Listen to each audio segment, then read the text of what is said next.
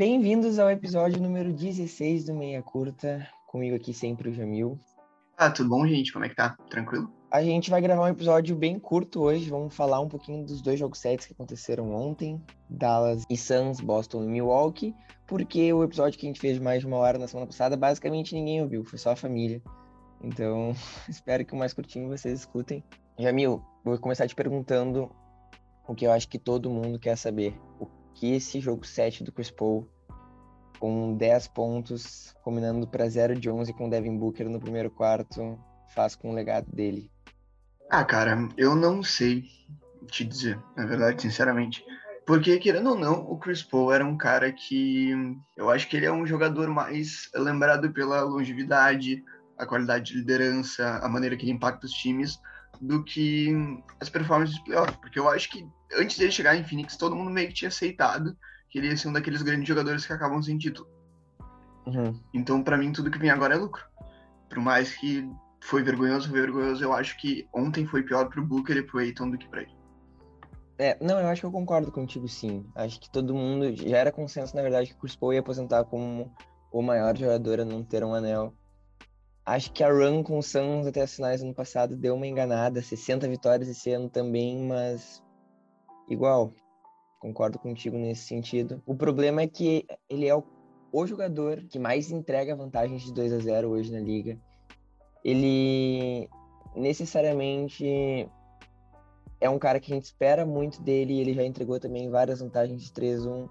Então, bah, diferente de ti, eu acho que isso influencia um pouco quando a gente vai botar, quando a gente vai falar sobre os maiores armadores dessa geração. Eu acho que o Chris Paul, ele era um pouquinho incontestável antes dessa, desse jogo 7, como talvez o maior armador dessa armador puro dessa geração.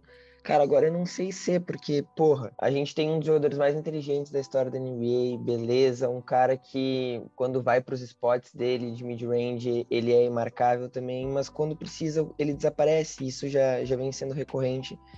Então, Infelizmente, eu acho que as pessoas vão olhar um pouquinho feio para a história do Chris Paul daqui a um tempo. E eu acho que o prazo de validade era esse, né? Eu acho que talvez esse, fosse o último ano que eles pudessem competir seriamente por, por título. Chris Paul, ontem a gente estava conversando sobre isso, ele vai fazer 38 anos ano que vem. E por mais que o jogo dele não exija muito do físico, eu não, eu não vejo mais como ele possa ser ter alguém fundamental para um título com, com essa idade dele, sabe? Eu acho que ele pode sim, mas ele talvez tenha que tomar um pouco de uma posição menos de. Uma, tomar uma posição mais de coadjuvante do que de ator principal, sabe? Eu acho que o time do Phoenix, por mais que seja muito bem montado, eles, ele ainda tem, eles ainda têm algumas falhas. Eles dependem muito do mid-range, eles não têm nenhum jogador que ataque a cesta com muita, com muita força, eles não têm. Enfim, eles são um time que, por mais que seja muito bem montado e consiga defender muito bem, atacar muito bem, eles, eles ainda têm algumas falhas, entendeu? Eles não têm um. Eu acho que eles precisam de um, um, uma terceira opção a, a, além do, do Booker e do, do Chris Paul, sabe? Porque, tipo, por mais que a, a tua terceira opção é o Aiton e ele não recebe bola no ataque. Sim. Por mais que ele tenha. A gente já viu que ele tem a capacidade de criar o próprio arremesso no post ele é, no, no esquema do Phoenix, ele é um cara que ataca rápido a cesta, quando tem a chance para ele, e defende, sabe? Não é um jogo, ele não é muito envolvido no ataque. Então eu acho que eles precisariam de um, mais algum lugar de onde saia pontuação dali para funcionar. Mas, cara, eu acho que o Chris Paul não tem demonstrado que ele vai parar de jogar, ser o que ele é hoje, pelo menos uns dois anos. Cara, é que a questão para mim, eu acho importante tu ter falado que ele pode adotar uma, uma posição maior de coadjuvante nesse time do Suns, porque para mim é claro que esse time vai conforme o Chris Paul joga. O Suns sucede conforme o Chris Paul está bem no dia. E ontem o que o Dallas fez foi, foi, foi botar o, o Devin Booker na posição de playmaker e isso claramente transformou o Suns no Suns de três anos atrás, sem Chris Paul, sabe? Quando o Devin Booker precisava criar e, e criar sozinho, no caso, os arremessos, porque eu vejo o Devin Booker como um pontador muito mais que recebe a bola e ataca um corta-luz. Não é, não é aquele cara, por exemplo, o Luca, que dribla, dribla, dribla e, e chuta na cara de uma pessoa. Por mais que o Devin Booker seja magistral pontuando, não é o chute de pontuação dele, ao meu ver. E acho que o Suns foi isso ontem. O Suns ontem jogou como Chris Paul como, como coadjuvante. Fiz, obrigaram o Devin Booker a, a criar muito mais arremessos sozinhos e isso não deu certo. Então eu acho, cara, se, se, o Chris Paul tiver que adotar uma posição de coadjuvante, eu acho que Suns não vai a lugar nenhum. Acho que esse é o ponto para mim, sabe? O, mas, eu, mas eu... eles tiveram bastante tempo sem o, sem o Chris Paul durante a temporada regular, né? Mas aí, aí que tá, a temporada regular é, é diferente, querendo ou não, né? Não, é diferente, mas eles, eles demonstraram ser um time competente mesmo sem o Chris Paul, sabe? Eu ah, não, acho claro, que também, eu, acho, é, eu acho que sim. Eu acho que também a gente não pode, tipo, tentar analisar demais o que aconteceu ontem, porque foi aqueles dias que tudo é errado para um time, tudo dá certo pro outro. E uhum. entrou na cabeça. O Chris Paul e o Booker pareciam apáticos, o Aiton também, inclusive aconteceu alguma coisa entre ele e o, e o Monte Williams, que o Monte foi, foi perguntado na entrevista por que, que o Aiton não jogou jogou pouco no segundo tempo e nenhum minuto no quarto quarto. E ele respondeu que era, uma, era uma questão interna. Então, alguma coisa aconteceu ali no banco entre os dois.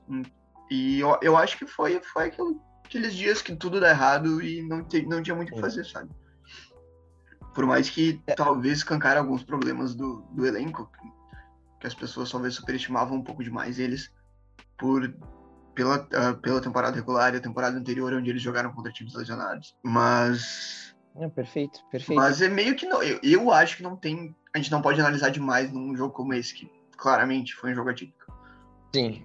Mas por outro lado, tudo deu certo pro Luca Magic.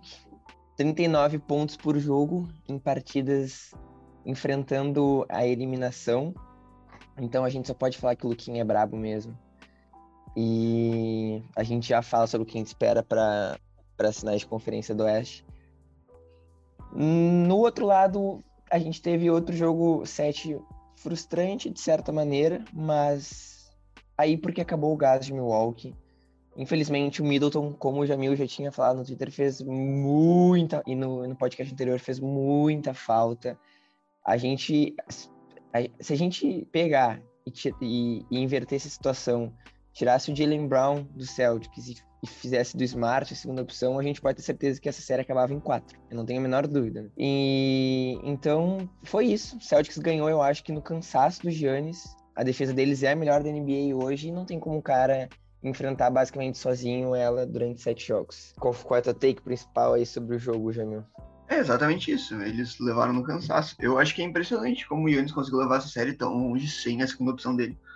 Porque se a gente for ver, uh, por exemplo, no jogo de ontem, o Ju fez, 25, fez 21 pontos, mas o Ju, o Ju é um jogador que ele é especialista de defesa, sabe? Ele, com, ele consegue, ele tem um ataque competente, mas ele não é o criador de arremesso que o Milwaukee precisa. Porque o, o ataque do Milwaukee é infiltrar, jogar para fora para três, e se dá errado, saindo com, uma, com mais isolation no Middleton para desafogar o ataque, sabe?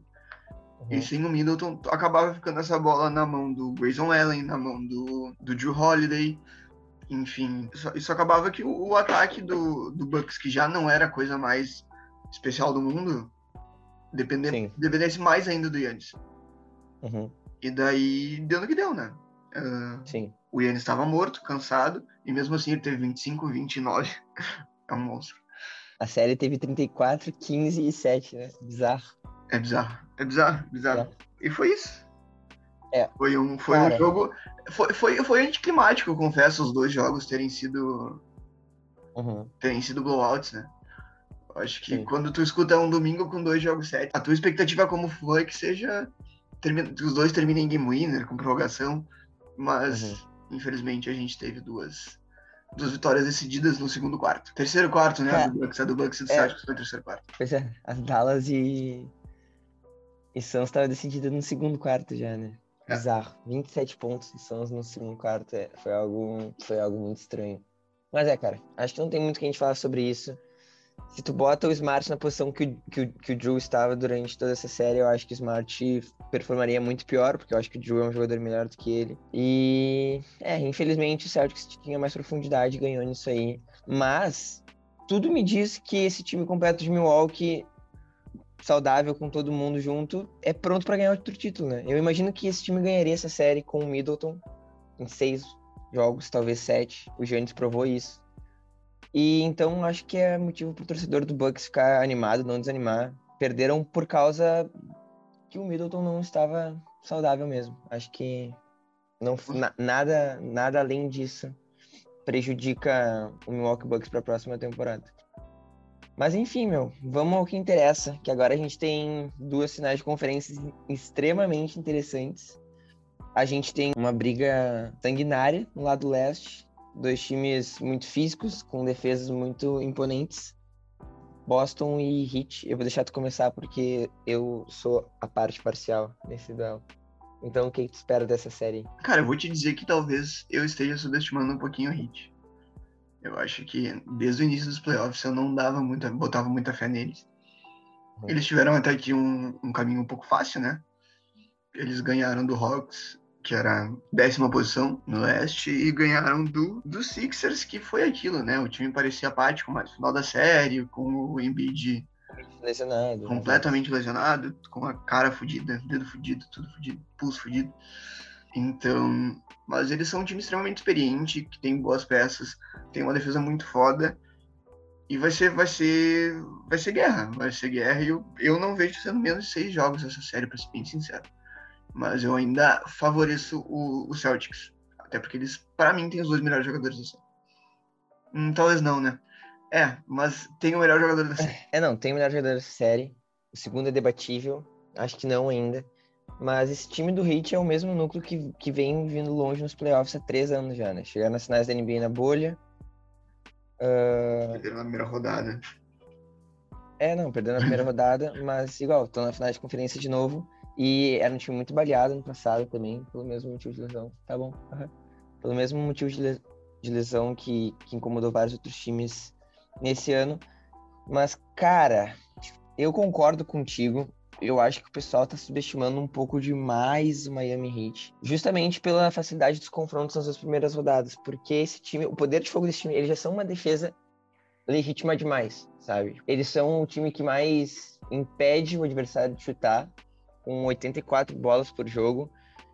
Eles, eles conseguem prejudicar muito o outro time chutando bola de três, com o PJ Tucker, com o Butler marcando perímetro, com o próprio Lauro, que apesar de velho é um ótimo marcador. Os times, conseguem, os times passam muito pouco a bola com eles, eles são os, o quarto melhor time que impede assistências, então, tipo, além dessa defesa de ser uma defesa muito boa, tu tem muito poder de fogo com o Oladipo dando indícios que tá saudável de novo, sabe? Então, tem, eu acho que tem um quinteto que consegue pontuar da sua maneira, é um estilo meio não ortodoxo, observando a NBA de hoje, que é muita bola de três, muita correria, mas tem o Butler que, que consegue pontuar bem lá embaixo, tem o Ban que pontua bem, tu tem o Max Struz que chuta bem de três, tem o Gabe Vincent que bem de três, aí do banco vem o Hero, que é o principal orquestrador do ataque, e ainda tem o Oladipo que teve ótimas performances na última rodada dos playoffs,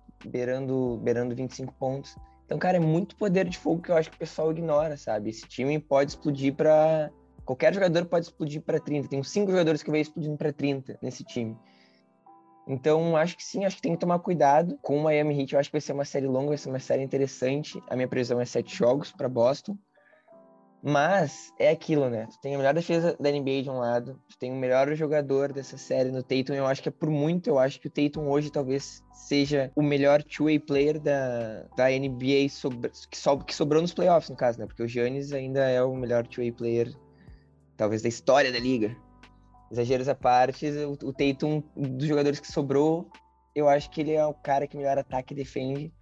Então tu tem esse fator. E tu tem um time que tá muito motivado, né? Porque se tu vira um confronto onde todo mundo deu como perdido depois que eles perderam aquele jogo 5 e Milwaukee poderia fechar o jogo 6 em casa e o Tatum teve aquela performance histórica de 46 pontos, isso dá muita moral. Então acho que o Celtics vai levar em, em sete jogos essa série provavelmente. E eu tô curioso só para ver, na verdade, o duelo que vai vir dos bancos, porque eu acho que vindo do lado de baixo, dessa tabela do leste, o Doca enfrentou técnicos consideravelmente piores do que ele. Tudo bem que ele, ele é técnico há pouco tempo, né?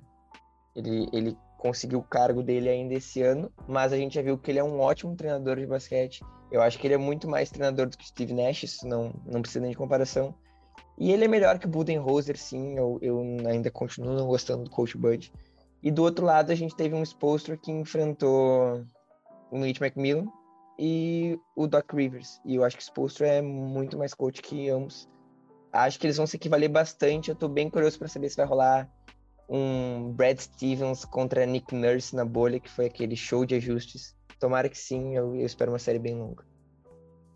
É, eu diria que o, o Spolstra é melhor que 99% de todos os treinadores da liga, né? Da história da liga. Sim. Ele é certamente um dos melhores treinadores que já passaram pela NBA. Uh, mas eu concordo contigo. Eu acho que as pessoas subestimam bastante a profundidade desse Miami Heat. E, e o Celtics está tá vindo com moral. Eles acabaram de ganhar os, ganhar os atuais campeões numa série que não foi fácil. O Yannis jogando tudo que podia. Então eles estão com moral lá em cima. Essa série vai pegar fogo. É, é, um, é um ponto tu pensar nisso, né? Tu vem de dois confrontos onde tu provavelmente parou os dois melhores jogadores do universo, do planeta Terra, sabe? E aí tu olha pro outro lado, um, o melhor pontuador é o Jimmy Butler ou o Tyler Herro, tipo, pô, se a gente conseguiu impedir o Giannis de chegar numa final de conferências e a gente impediu o KD de sair da primeira rodada junto com o Kyrie, tipo, qual é a dificuldade que esse time do Heat vai, vai nos trazer, sabe? Tem gente dizendo que, que isso pode até contribuir pro Heat na série, né? Por não ter, tipo, uma única estrela onde o Celtics possa direcionar as forças defensivas deles. Eu, não, eu acho que não. Eu acho que, que o Celtics não vai ter problema com isso. Mas, enfim, é algo a se observar. Eu acho que a questão de, de medo, de nervosismo, a, a vantagem mental dessa série tá, tá com Boston, sabe? Eu acho que o Heat não enfrentou problemas ainda nesses playoffs, como a gente bem tava falando. Mas, enfim, indo pro, pro outro lado. E, cara, eu tô muito curioso para ver essa série. Porque imagina se o Lucas chega nas finais com esse time de Dallas, né? Meu Deus, eu tô começando a achar que isso pode acontecer. É muito louco pensar isso, mas eu tô começando a achar que isso pode acontecer. Tanto eu quanto tu, a gente acho que deu Golden State como favorito para chegar nas finais de conferência com o Suns. Eu acho que Golden State chegava nas finais de conferência, na, nas finais da NBA, não sei que, o que que tu disse. Tu deu, deu Warriors ou Suns chegando nas finais da NBA? Eu tinha dado Suns, mano. É, não, eu achava que o Warriors chegaria na final da NBA, mas cara, o Luca é um é um bully ambulante. Tipo, não tem como marcar ele. Eu acho que o único cara que pode tentar desafiar ele vai ser o Draymond Green, mas ainda assim eu vejo uma série disputada, porque eu vejo que esse Dallas pode fazer com esse Warriors a mesma coisa que o LeBron fez em 2015 e 2016. Eu não acho que necessariamente eles precisem botar o Luca trazendo a bola na cabeça driblar, driblar, driblar e tentar achar uma assistência. Eu acho que o Luca pode jogar no post, como ele jogou contra o Jazz, e a partir disso distribuir o jogo, sabe? Procurar mismatch, tirar ele do Draymond Green, botar ele no post e jogar a partir disso. O Luca não é um cara que, que se apressa com a bola, então isso não seria um problema. Trabalhar bem a jogada para botar ele no post. Então eu vejo Dallas com chance, sabe? Eu vejo Dallas com chance. Talvez a minha, o meu cérebro ainda me diga que Warriors passa, mas eu vejo eu vejo Dallas com, com chance. Aí é que tá. Por mais que Dallas seja uma equipe extremamente competente, o Luca é um monstro. Claramente vai terminar como top 5 da história da, da liga. No, quando, quando der certo, se ele não se lesionar, obviamente. Uh, eu acho mesmo, que. Top 5 da história da liga. Cara, não, é, é, é, tu, de, desde cedo tu vê ele é destinado a, a ser uma. Eu, ele é destinado a ser uma. Mas enfim. Vai pegar acho... uma geração. Rapidinho, a gente vai pegar uma geração onde eu acho que, tipo, vão ter dois caras que vão quebrar o top 5, tá ligado? Isso é muito louco, meu. O Giannis e ele. Eu acho isso, eu acho isso muito louco de pensar. Tipo, tudo que ainda pode acontecer com esses dois. O Giannis na metade da carreira, o Luca no início dela. Muito louco. Muito louco. É louco, é louco.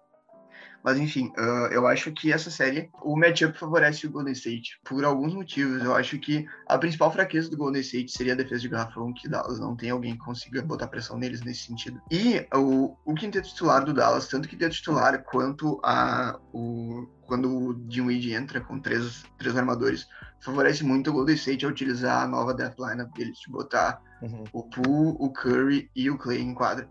Porque se for pensar, o, o Dallas joga com Luca, Brunson, e daí o terceiro seria. O terceiro é o, o Red Bull, tira, tirando o Luca e o Brunson, que eles vão conseguir pontuar e vão conseguir atacar. Tu consegue esconder o pool em alguém. Sempre. Sempre vai conseguir esconder o pool uhum. em alguém. E daí, quando entra de um Willi, o pool, por mais que não seja um grande marcador, ele não vai, não vai ser uma coisa que ele vai ser abusado o tempo inteiro em quadra com, com o Dinwiddie ali, entendeu? Então eu imagino que essa série seja muito favorável para o Golden State usar as, o Death Lineup, ou as, os quintetos de small ball que eles gostam bastante de usar. Sim. Isso pode trazer problemas para eles.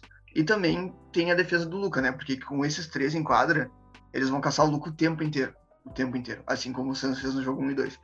E o Luca vai ter que se virar. Se virando na defesa, isso significa que ele tem que gastar energia ali, que menos energia no ataque. Então vai ser uma série bem complicada pro Luca, principalmente do lado defensivo. É muito louco, né? Eu acho que os dois armadores de cada time vão ser caçados nessa série. Acho que o Dallas vai procurar também, do mesmo jeito que expôs o CP3 nessa série, atacar o Curry, né? Então a gente tem que ver como vão ser isso dos dois lados.